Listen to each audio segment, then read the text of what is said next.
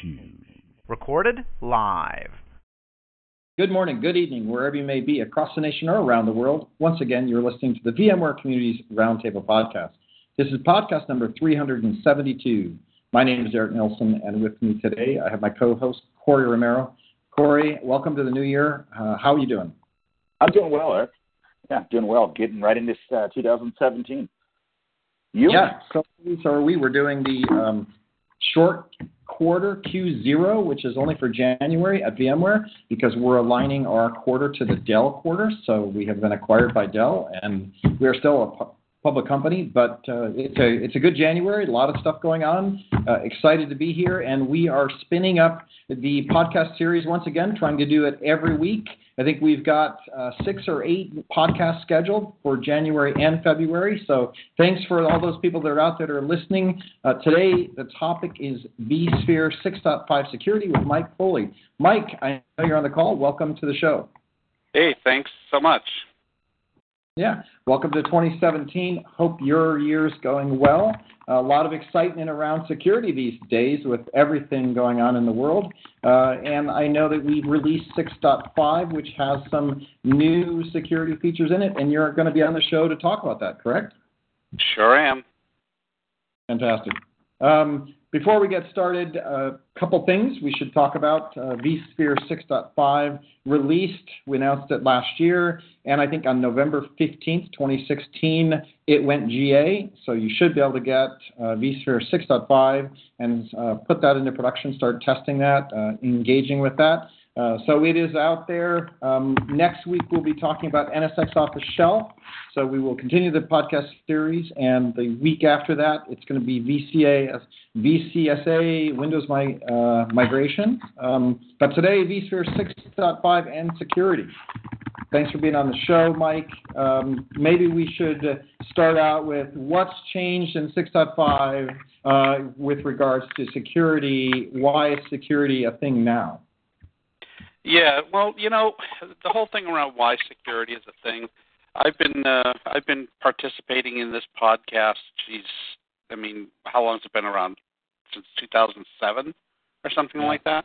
And I've I've been from right from the beginning, and um, nobody wanted to talk security back then, except maybe Edward Haletky. And it's it, if if you look back over IT history, the cool stuff comes out, the new stuff comes out, and security is always the, the conversation that people have once things start rolling out into production. And that's just that is just the IT maturity process. We've been out there now for a while, for years and years and years. The the uh, VMware guy could just say, you know, hand wave away the security guy, and yeah, yeah, yeah, whatever, whatever, whatever. Can't anymore. The business is running on top of VMware infrastructure. So um, it's changed most it most probably in the past three years. I've been at VMware four years, and it's I, I, I finally feel like I'm starting to get some traction, and um, it it it's changed significantly just in the past three years or so. Security yeah, you know, is becoming front and center.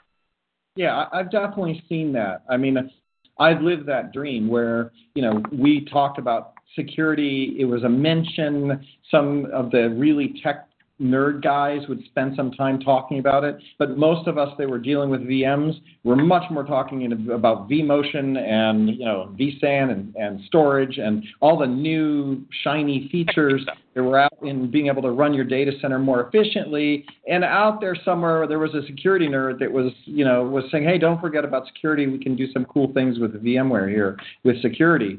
But now even I now you know I'm looking, going, hey, I've I've seen machines hacked. I have to start locking things down, and we're all, you know, the the bell curve, the popular people in the bell curve are not really now starting to pay attention to this because we're all finding holes and we're finding that we, we're being hacked and that we need to tighten things up and take this really, really seriously, and it is becoming, you know, a high priority for me, and I think many others as well. Is that is that kind of a good summary of what we're seeing? Yeah, exactly. And you know, the thing is, is um, you know, we we can do security on our Macs or on our Windows laptops, and we can do security with standalone systems. And that's you know it's a pain in the neck, but you can you can muddle your way through it. But when you have 300 vCenters and 4,000 ESX servers and 25,000 VMs, how are you doing that at scale? Right? You can't do things piecemeal, and that is the that is the thing a lot of folks are really starting to come to grips with is oh my god I, how do I I can't do this just for one thing. I need to do it for everything. Yeah yeah because once you start seeing um, you know leaks or problems you, you just have to apply apply it to scale. And and applying to scale is time consuming right? So having a management strategy in place that makes sense um, so how do we have to do security better? Uh, how is VMware enabling this? Uh, what are you seeing in the industry? The trends to try to start tackling some of this.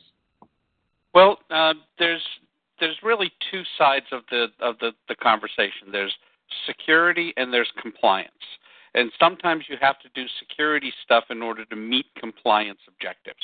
And then other times you do compliance objectives that really don't necessarily mean you're more secure, it just means you're more compliant.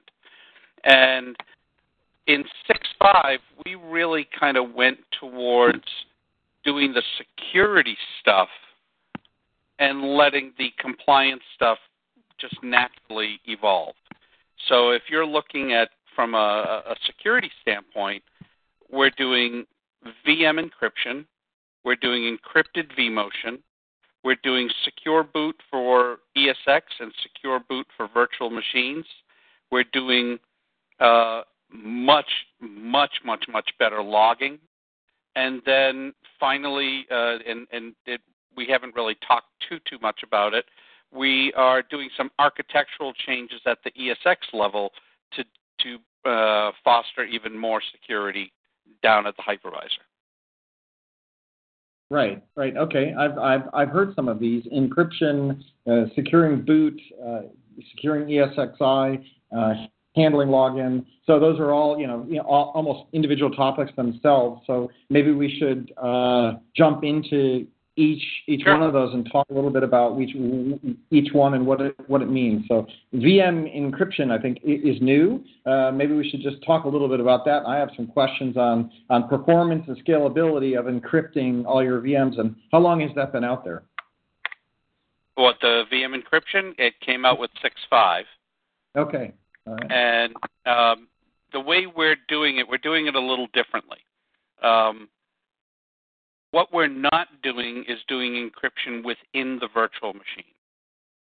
Because then you have to have an encryption solution for this version of Windows, that version of Windows, this version of Linux, that version of Linux. It starts, if you start thinking about, I've got 2,000 virtual machines and I need to encrypt them, and 60% are a mix of Windows Server and Windows Desktop, and then the rest are all uh, you know three different spins of Linux.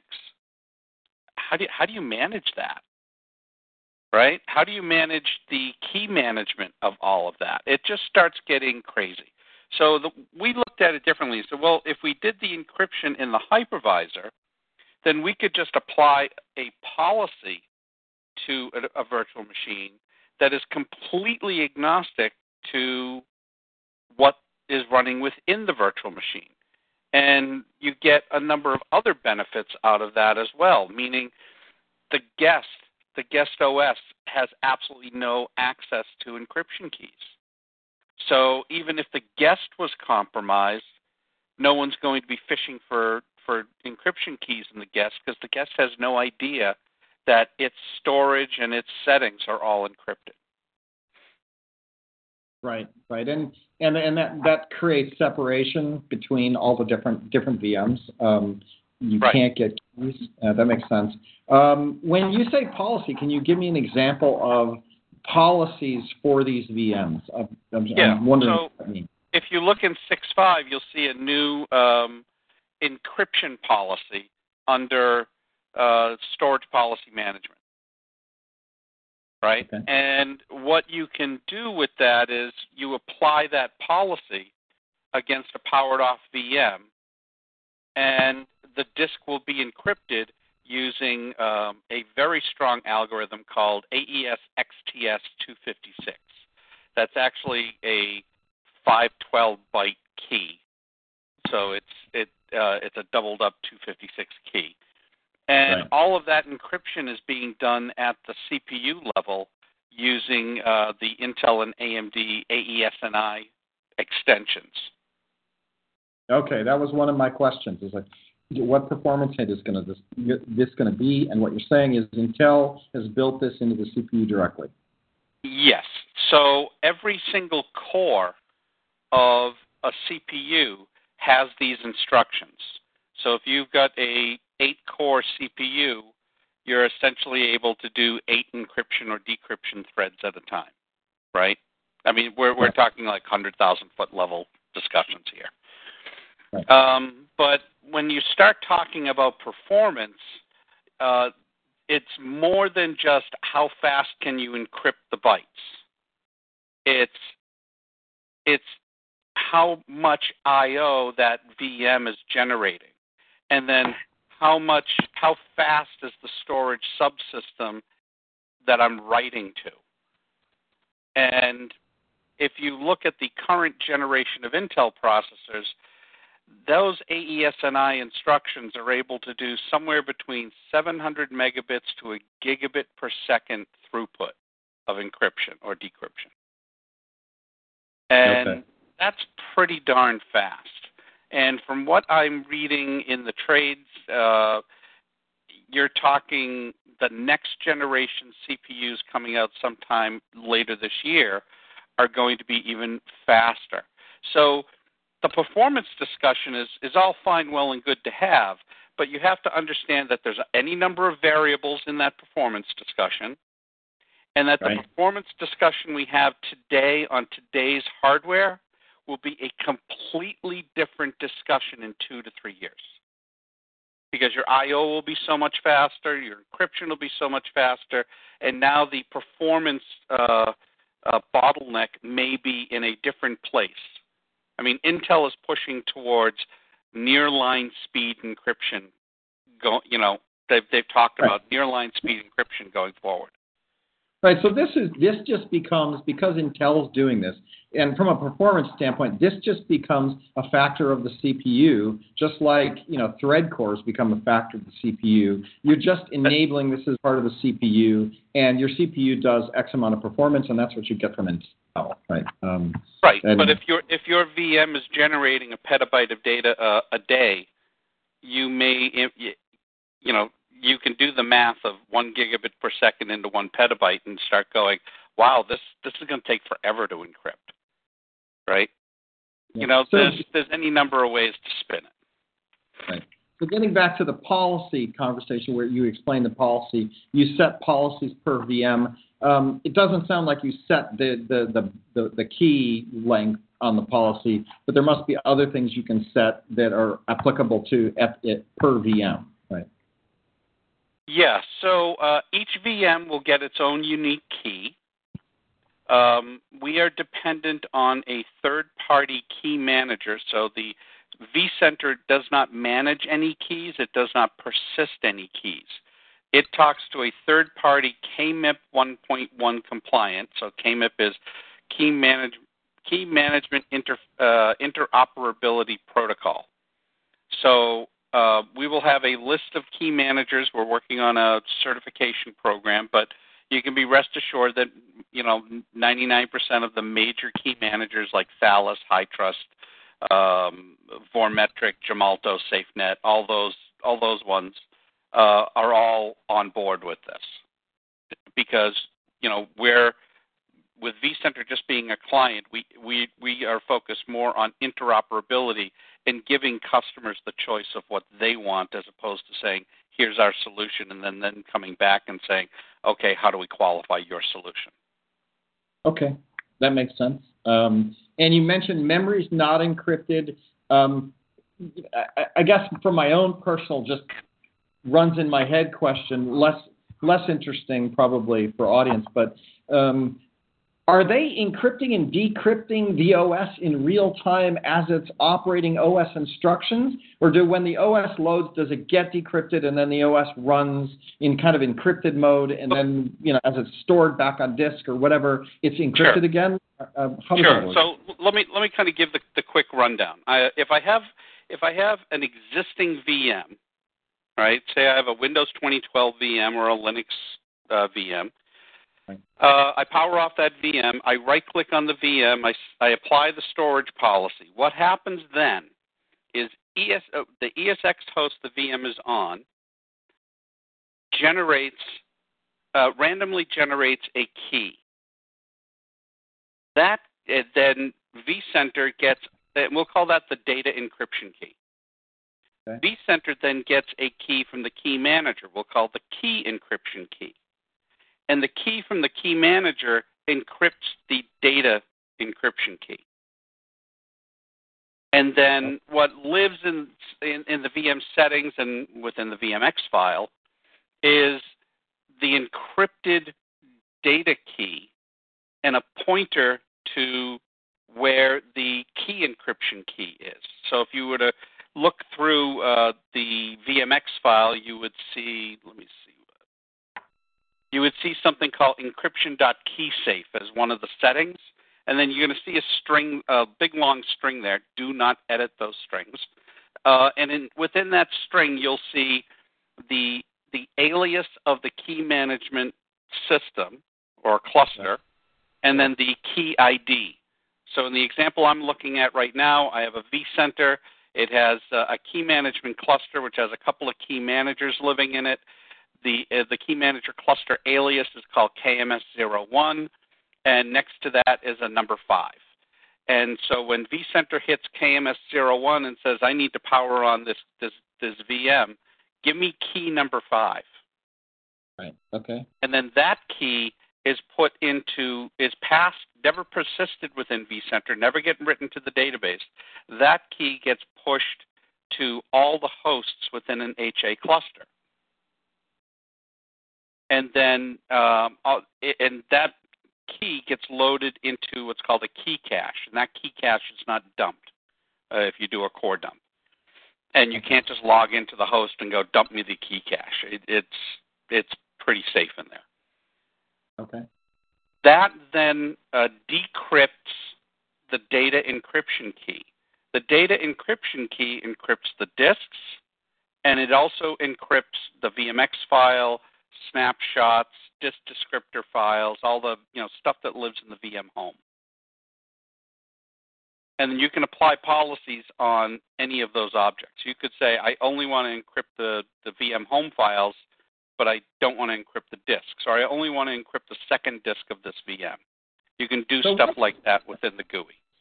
So I'm pretty safe in knowing that once I launch the VM, it's running in memory. It, it's an OS, right? And it's running in memory that what came from the disk, what v, the, the, VM that came was a, a encrypted VM that should be fairly clean because it's encrypted. So it would be hard for people to come in and tamper with it in a in a real way because the whole thing's encrypted with keys. Uh, once it loads into memory and it's an OS running, then then it's unencrypted. It's an OS that's running, right? It's running, you know, and So you the get way a virus. the way this works is, the way this works is there is a um, if you're familiar with NSX IO filters, um, there is an IO filter in the hypervisor, and Okay. that's where the keys that's where the key cache lives, and that's where the data encryption keys get decrypted within that key cache that is accessible only by the IO filter. So the VM, there's no change to the VM at all. The VM sees a virtual SCSI device which maps to a VMDK file. The Right. contents of the VMDK file are encrypted. If you were to just, you know, mount it somewhere and attempt to look at it, you would see just encrypted blob. The VM sees the actual file system because the I/O comes out of the VM through the vSCSI device goes through this filter, which does the encryption decryption, and then goes to storage. Right. Okay. Right. So this also means that we're completely storage agnostic. it runs the same on NFS, iSCSI, block storage, uh, vSAN, so on and so forth. Good. Okay. All right, that makes sense. I get that. I get that. Okay. So VMs encrypted, stored, keys managed. Um, that's in 6.5. Uh, take a moment to move on. Secure boot for VMs. Uh, well, if I could just add one final thing to the key management, one of the um, there's a blog article out on on the vSphere blog I wrote on a whole bunch of new PowerShell commandlets for managing a lot of uh, this from an automated standpoint. The real key here with our encryption versus say uh, doing things like BitLocker and, and encryption within VM, uh, other VMs, is manageability. And if I want to, uh, yep, someone put up the, the blog article. Um, if I want to do things that are not available in the GUI, I can do them. So, say I'm running Coke and Pepsi on the same infrastructure, and Coke has their key manager and Pepsi has their key manager. Using the APIs or using the, the PowerShell commandlets, I can say encrypt this VM using the encryption policy, but getting its key key encryption key from the Coke key manager. Nice, very powerful. So there's a lot of flexibility. Or if I say, well, I'm I'm running the FUBAR key manager today, and I want to move to the MumbleFrats key manager because we just got acquired by a company, and that's what they run. All I have to do is re-encrypt the the data encryption key, not the whole VM, and I can do that with one line of PowerShell. That's that's that's that's scalability. Um, that's how, yes, that's the scale part. Yep. How scale scale scaled is this? I mean, can we run up to you know 10,000 VMs managing managing all my keys? It's going to be very dependent uh, upon your infrastructure, the I/O footprint of your infrastructure. Uh, it it starts it, it, how fast is your infrastructure, your hardware today? Um, I, I think it's a little early in the game for anybody who's talking at scale encryption to be able to say, "Oh yeah, we can run 10,000 VMs on two servers." That that's just not going to happen. You know, that's 10,000 VMs doing no I/O. right. right. Uh, it's uh, it it really is like many other things within uh, a virtualized data center, a, a response that ends up at the end of the day being it depends.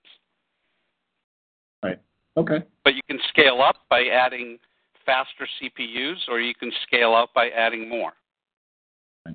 And, and I know that we, we've talked a little bit, you know, I always talk about scalability, but also usability for somebody that's just running 100 VMs, right? That uh, we've built some usability into this so that you can you can just you can accomplish it manage it, um, and it's not it's not you don't need to be a rocket science to con- consume some of this stuff. Hopefully. Yeah, I mean, if you look at some of the examples in the PowerShell uh, blog, uh, you'll see just how easy it is to automate a lot of these things. One of the things that I talk about is, um, you know, the security guy comes in and says, "We need to do encryption.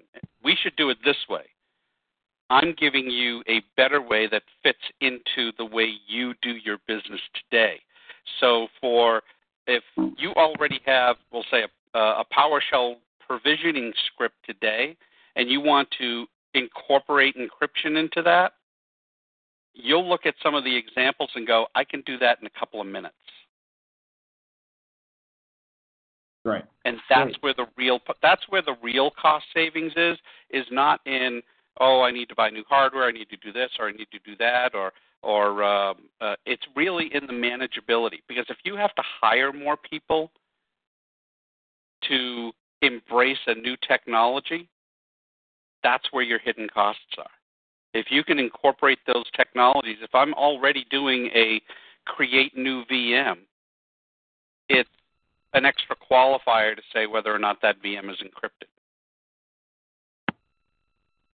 Okay, got it. All right. Yep. Okay. Makes Let's jump on to the next one.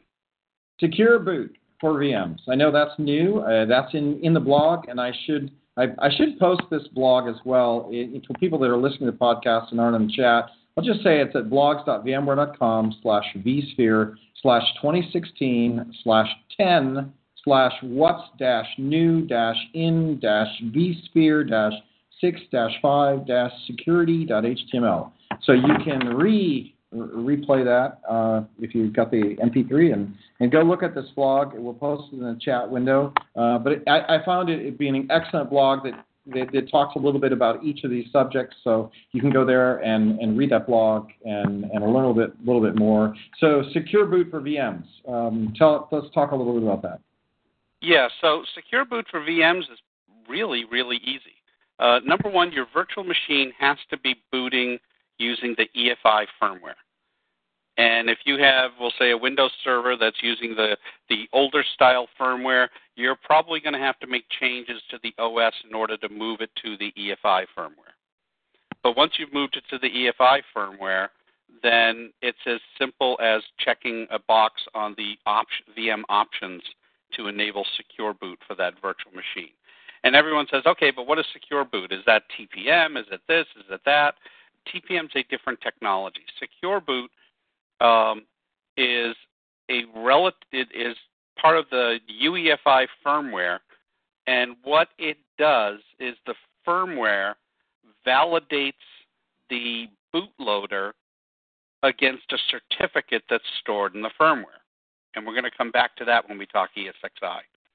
So the first thing that happens is the the firmware validates the boot files against that digital certificate because those boot files are, are signed. If you were to get uh, a rootkit installed, that signature would change, would not chain to the certificate, and off you go. You, you're not going to be booting, right? Um, you can go one step further and then have the bootloader check the kernel that's booting against the digital certificate as well. But that's going to be an OS dependent type of thing. Okay. So the question in the chat is Is ESXi signed with the Microsoft keys, or does it use one of the Linux loaders for secure boot? The firmware for virtual machines has the Microsoft keys, the Linux keys, and, and uh, new VMware keys. And we are pushing VMware keys out to, um, um, to, to vendors over time. But what you will find is the ESXi bootloader and all the other components are dual signed with a VMware key and with the Microsoft key. So you're not going to have to be mucking around with firmware to enable secure boot. So, so that's boot. relatively simple from, from a VM standpoint. I think for the whole secure boot discussion, what's even cooler is what we've done with ESXi. And if you look at the way some of the requirements we've gotten down from folks from a compliance standpoint, is we need to validate that no files have changed on the hypervisor, meaning essentially no binaries have changed. Someone hasn't installed a rootkit or um, a uh, you know a, a device driver that does bad things. Right. And if you look at the way ESXi, as soon as your ESI, as soon as, soon as your ESI ESXi has been hacked, then everything above it, you know, falls apart. So I think just everything above it is in question. Yeah, exactly. Yeah. So how right. do we validate at boot time that everything is going to be cool? And if you look at the way ESXi is structured, it's a whole bunch of digitally signed VIBs or v, uh, vSphere installation bundles. And that vSphere installation bundle uh, contains, you know, a TAR-G zipped file. It um, it contains a, an XML descriptor file and it contains a digital signature file. The TAR-G zipped file is signed against a digital certificate. Well, where's a good digital certificate to chain against the EFI firmware? Right? Um, so what happens is, is when ESX boots, it loads those tar gzipped files and then points the file system into those files. It doesn't take files out of the container. Okay. I don't want to say container because then people will get confused. Uh, sure. I'll say package. right? Yeah, yep. Uh, so the- files never leave the package. We're just pointing to the contents of the package, which means we only have to validate the digital signature of the package. So that way, not every single file has to be signed. That makes sense, right? So, so you're going to secure the ESXi, you know, packages or tar files, right? The compressed tar files. Each are secured with a signature, so you can validate that those packages have not been altered. The, everything Right. in there is So at so at No. boot time. Right. at boot time, the UEFI firmware checks the bootloader against the digital certificate in the, the, the firmware. Then checks the uh, the bootloader checks the VM kernel against the certificate within the firmware. And then the first process to run by the kernel is the secure boot verifier, which then checks every single VIB. Got it. And so if sense. Secure Boot is turned on, we disable the ability to do a forced install of an unsigned VIB. So that's going to mean, like is brought up in the chat, what what about with community VIBs and third part for third party NICs? Um, you're going to not be able to run Secure Boot for if you want to run unsigned code. Okay. So one question that just pops into my head with this, like, you know, I'm getting this. We've secured it all the way down to the hypervisor now. You have secure boot for the VMs. You have VM encryption. Um, has any of this been audited? Uh, is are there standards by which we we say that you know VMware has been audited on this architecture and this implementation to to to walk around and say yes we believe this is not hackable this is security because we've implemented it this way but then you know some security organization has actually looked at it and said this or is it basically you're just believing us and you know we're telling you this and and then we have to you know be diligent at you know making sure nobody's figured out how to, get around Well, any of that stuff that falls under our security response team. They own the responsibility of uh, doing appropriate security testing all throughout the development process, and all of this stuff goes through a number of um, tests. I'll just say that. What Okay. tests and who does them and stuff are things I'm not going to say. Um, if you want to know those things, you're a very large customer and you really do want to know those things, I would reach out to security at uh, VMware.com. They have a uh, a VMware Trust and Assurance program, and you can come to Palo Alto and have some great sushi in the cafeteria and uh, ask all the uh, deep dark secrets that you really want to have under umpteen levels of NDA. all right so But that's- that's- yeah, we yeah. we do go through all of that testing, and uh, there is uh, a lot more work going on right now around. Uh, I mean, we could sit here and pick any number of hundreds of different compliance things. You know, are we going to do HIPAA? Are we going to do PCI? Are we going to do SOX? Are we going to do some European standards? Are we going to do NIST? Are we going to do this, that, so on and so forth? We're going to be looking at picking one and, and then have everything else kind of chained to that. That's really and, and I think I think uh, you answered my question to a large degree, which is if you're a big enterprise, you can come in and talk to us, and we have a process by which we take you through, you know, the whole, you know, you sign NDAs and you engage with us and and build your security program appropriately, and then we have security at VMware if you want to ask questions or have issues around this, right, or just just just Yeah. have things you want to share. And then I believe there's a Twitter account uh, at vSphere Security or, or at Mike Foley if you just want to you know spin up a, a, quick conversation to get get get pointed in the right direction, right? So there are ways that you Comes with us. not for everything else. Yeah, yeah, yeah. Uh, okay, great. vSphere, yep. Uh, for, yeah, vSphere Security. Um, that makes that makes sense. So that that answer that did answer my question and give the listeners, you know, some you know process by which we're actually saying, you know, this is working, and then you know we're always we're always working and moving it forward, and and then we have ways that you can engage with us if you think there are things that you need to to, to communicate to us around security. And obviously, we're not going to talk about all the security things that are happening on a day by day basis, but um, we are engaged in this space, and then we have done this for vSphere. Um, so I, like ESXi. I like Secure Boot. Uh, we didn't talk about vMotion, and I think uh, looking at your blog article, there's a there major major topic in there around vMotion encryption. You want to take a moment just to mention that? Sure. Um, yeah. So one of the one of the things people have been asking for for years is how do we do an encrypted vMotion? Because the in an existing vMotion today, you are copying over the contents of memory over an unencrypted network. Uh, if someone is sitting there on that network and listening on that network, they could possibly grab information that um, would be considered sensitive in nature. So we looked at that differently as well. Do we want to set up an encrypted network with SSL and all that sort of stuff and IPsec and so on and so forth?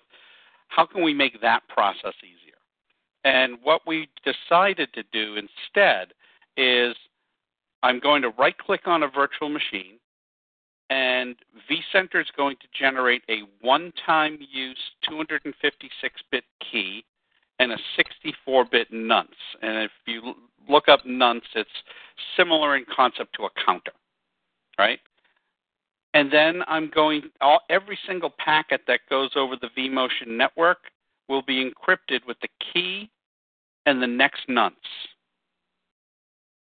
And then the the key and the nonce are added to the migration spec and sent to the two hosts that are involved in the vMotion. So those two hosts are the only ones that can do the encryption and the decryption of that um, uh, that vMotion. So secure key key management uh, to the two to, to the two hosts that are There's involved. no key in... management involved because it's a one-time use key. vCenter Oh. just does a random generation of that key. After the vMotion is done, it's no longer used. It's never persisted. You can't do a dump all vMotion keys that have been used in the past two years type of thing. Yeah, I, I meant vSphere manages the key delivery to the two Right. in, in, involved in Right. the transfer, and, and then it happens, and, and then you're done. Right. And what just came out today is a um, a, a white paper on the performance of that uh, whole process. Let me see if I can get that into the chat. Here we go. If you get that, I'll read it out just so that people listening in their There you go. cars. It's a so lot. uh, there's very little overhead in doing vMotion encryption. It's very, very efficient. It also uses the same crypto libraries and it, uh, as uh, as the disk encryption. It also uses AESNI to really enhance the the performance. if you if you're one of 3,000 people listening in your podcast on your car on the way home, you can replay this. It's the article is blogs.vmware.com performance 2017-01 vSphere 6-5 encrypted vmotion architecture performance.html. You can go Google that and go take a look at that. That's a pretty cool article. Um, okay, so got that. That makes sense. Thanks for talking about vMotion. We got a, little bit of the power and the PowerShell cmdlets uh, also have some uh, things so that you can do a uh, set all. The, the, there's there's three settings for encrypted vMotion. There's disabled, obviously, which is vMotion in the clear. There's opportunistic, which means if I'm doing a vMotion from 6.5 to 6.5, it'll be encrypted. If I do it from 6.5 to 6.0, the in, the vMotion will still happen, but it'll be unencrypted. And then there's required, which is uh, if I try to do a vMotion from 6.5 to 6.0 or 5.5, the vMotion will fail because the other host doesn't support it. And you can change all of those settings using some of the PowerShell cmdlets or within the VM options uh, in the GUI. Okay, great. Last thing on the list that I have is enhanced logging, right? So obviously, you know, there's there's not security if you can't go through and audit things. Uh, we talk about when it when it comes to uh, the the enhancements we've done for logging in 6.5? Yeah, so um, I will say uh, when before I came to VMware, I was at RSA. RSA had at the time a product where you would send all your syslogs to it for doing security incident and event monitoring. and um, I worked with the team that developed that software to incorporate uh, an integration into vCenter to pull logs from vCenter and pull them into what was called at the time uh, uh, RSA Envision. And I was noticing way back in the 2007 2008 timeframe that the logs coming out of vCenter just were not terribly helpful. And if you look at the way logs were, were designed back then, they were really logs that were used by our GSS organization. GSS Right. doesn't care what the setting was or two. They're they're only concerned whether or not it happened, and you know, give me and turn on verbose to give me the deep dump of what happened from a Yep. from a um, you know kind of a code standpoint. Not Yeah. terribly useful when it comes down to security and IT operations. So um, I helped in I think it was 2014ish timeframe. Uh, we had gotten a new security PM, and I said, "This is one of the things we absolutely, positively have to have to do." And I showed him why, and he agreed, and that started this whole logging project. And we have a team that's uh, that's working on this, and it really works tremendously well. If uh, if you go onto uh, YouTube, Google VMworld 2016 logging, you'll find my demo there and my whole session, and it goes through all of that, and you'll see just how much different the logging is. So, for example, if I make a change to a virtual machine, let's say I uh, change it from one CPU to two CPUs, I get virtual machine changed. Here's what the old value was. Here's what the new value is. Right. Now, when you start thinking of that in a security context, how about if it's I have a virtual machine that's on a sensitive network and someone moves it to a non sensitive network? What I'm going to get in the logs is VM foo has moved from PCI network to non PCI network. So, from a security and compliance standpoint, I'm, I'm generating what, what I would consider, or what I like to call, actionable logging. You send that type of rich information downstream to a security incident and event management or IT operations logging collector, whether it's LogInsight or Splunk or any number of others. They now have a lot more than VM reconfigured, which is what you would get under 5.x and 6.0. That's not Right. terribly helpful. It, does that mean I need to run down to the data center and hit the big red button, or I just go meh and open up another can of soda? You you can't make that judgment call because there's not enough data. Sure. So, Yeah. but in 6.5, you can start. I see this as an enabling technology by providing all of this rich, rich data. Where will we be in a year from now when, when um, tools are able to take that rich data, create very interesting alerts and actions, and even remediation actions based on that data? And that's really where where uh, actionable logging or enhanced logging is going to really shine is when those those tools take advantage of it. Yeah, that that that really does help, you know, and that scales out, right? Because now you're managing, and then you can you can probably set alarms or you know watch points for certain activities that might give you insight into what's happening. You know. Yeah, I mean, like you know, um, I, I've got an admin that I'm I'm starting to question what he does, and I'm seeing him doing things that are just totally out of the norm.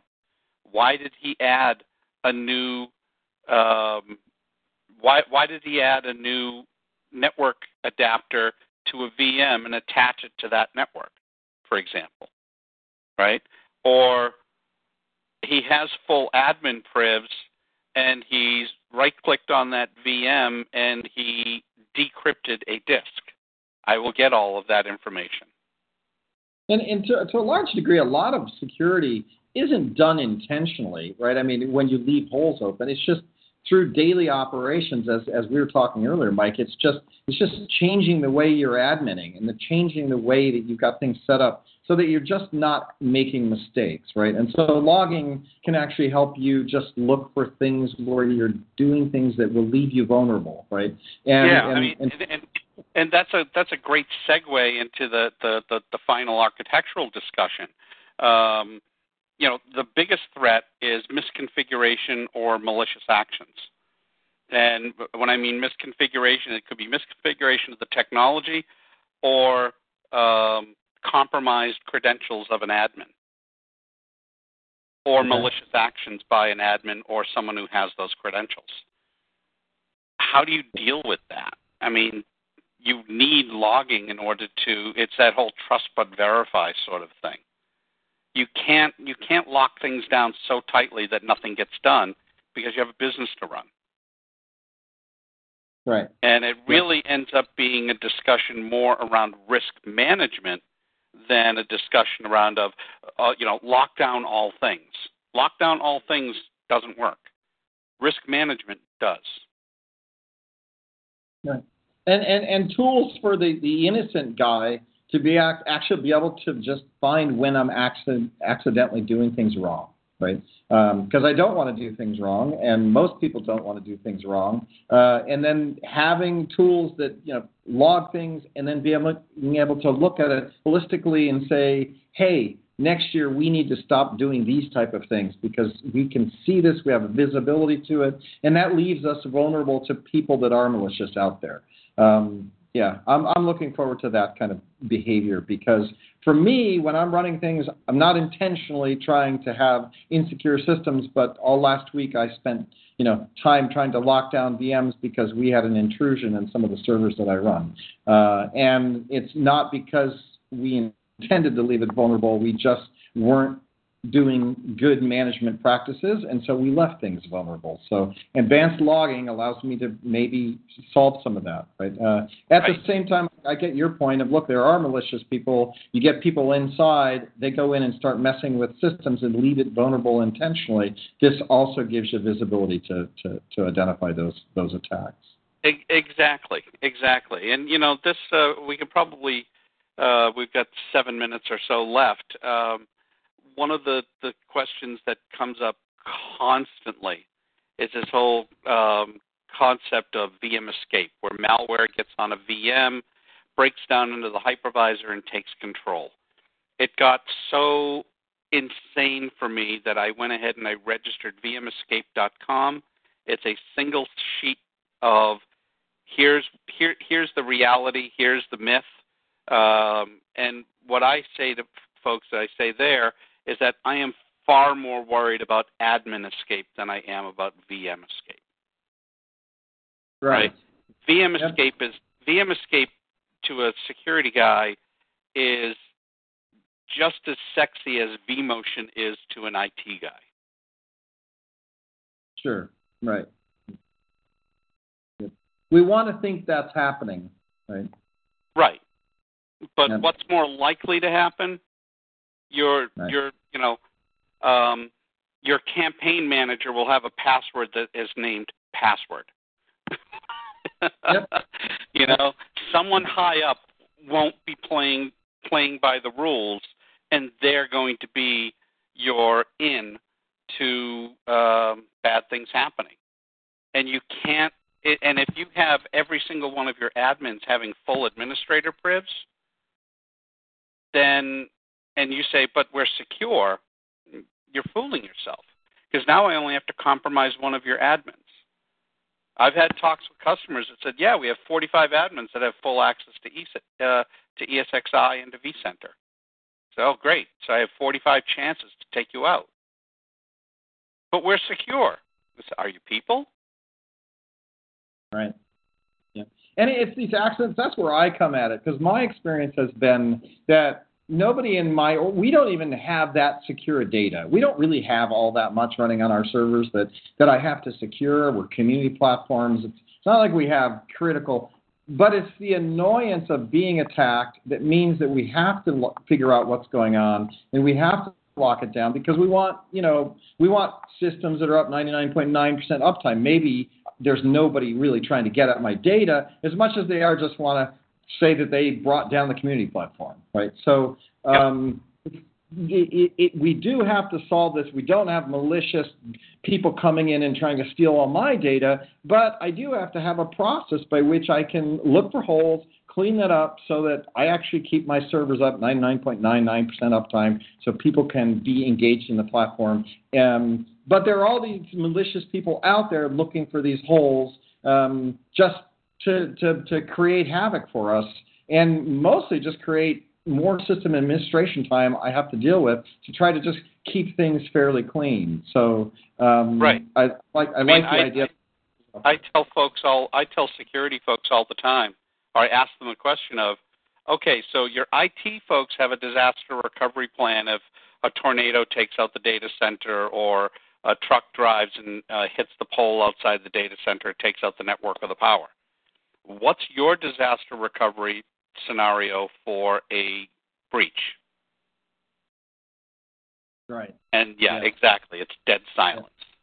Yep. Nine times after ten, nine times out of ten, it is dead silence, and they go, "Oh, Well, and that's what's great about you know vSphere 6.5 because we do we do we do kind of follow along with we we run on vSphere and we put new versions of vSphere on and we look at the new features. And I like that this is such a, a big release of all these features because I can sit down and I can plan this out now. And when we get to 6.5 and we implement this stuff we should be you know much more secure and ha- and by upgrading to 6.5 and, and dealing with this we can also put policies in place for how are we going to handle emergencies that come up in the future. As I said, I had an emergency the last week and a half where we had to go around cleaning up VMs and, and doing work to, to de-virus things and close holes. So I, I feel that pain personally. So moving to 6.5, spending time in this space, getting things cleaned up. I appreciate that VMware is doing this work, um, and I appreciate Mike you're doing this work as well because we all have to kind of deal with this so that we can be deterministic on what I get to spend my time on and don't have to go spend my time undeterministically spending a week and a half of my time trying to, to, to solve problems that I didn't even know were going to hit me. Right. So, good, right." cool. I mean, you know, if you look at uh, VM encryption, its main mitigation factor is mitigating against someone walking out the door with a copy of your infrastructure and being able to run it elsewhere. Right. Because if they don't have access to the key manager, they don't have access to the data. Right. Beautiful. Well, Mike, it's been great having you on the show. I appreciate all the people that have dialed in, uh, and we will do some marketing to get this out so more people can listen to this. I think it's been great. I love that you have the uh, the blog article that you can go through and look at. I like vmescape.com. I went and checked that out as well. Um, so, uh, you know, the blog article is definitely blogs.vmware.com, vSphere 2016-10, what's new in vSphere 6.5 security.html with some hyphens in there. Just go Google it um, and go go read the article. And uh, for people out there, go start looking at 6.5 and, and learn a little bit more and put it on a machine and, and start to develop your own plan. Uh, what else can we say, Mike? Is there anything else we want to close with? I appreciate you being on the show and being a follower of the show for the number of years that you have. Um, what else do you want to say on closing here? Um, this is not the end of uh, our our work on security. There will be more to come. Fantastic. Well, we appreciate you guys who have a brain that can wrap themselves around this and build this stuff stuff for us, and uh, keep keep keep doing the good work. And uh, thanks for coming on the show. so much. All right. Thanks a lot, guys. Uh, yeah, next one one thing I will be on the vBrownBag in a couple of weeks. Oh, all right, fantastic. Yep, uh, good, good to get, make the circuit.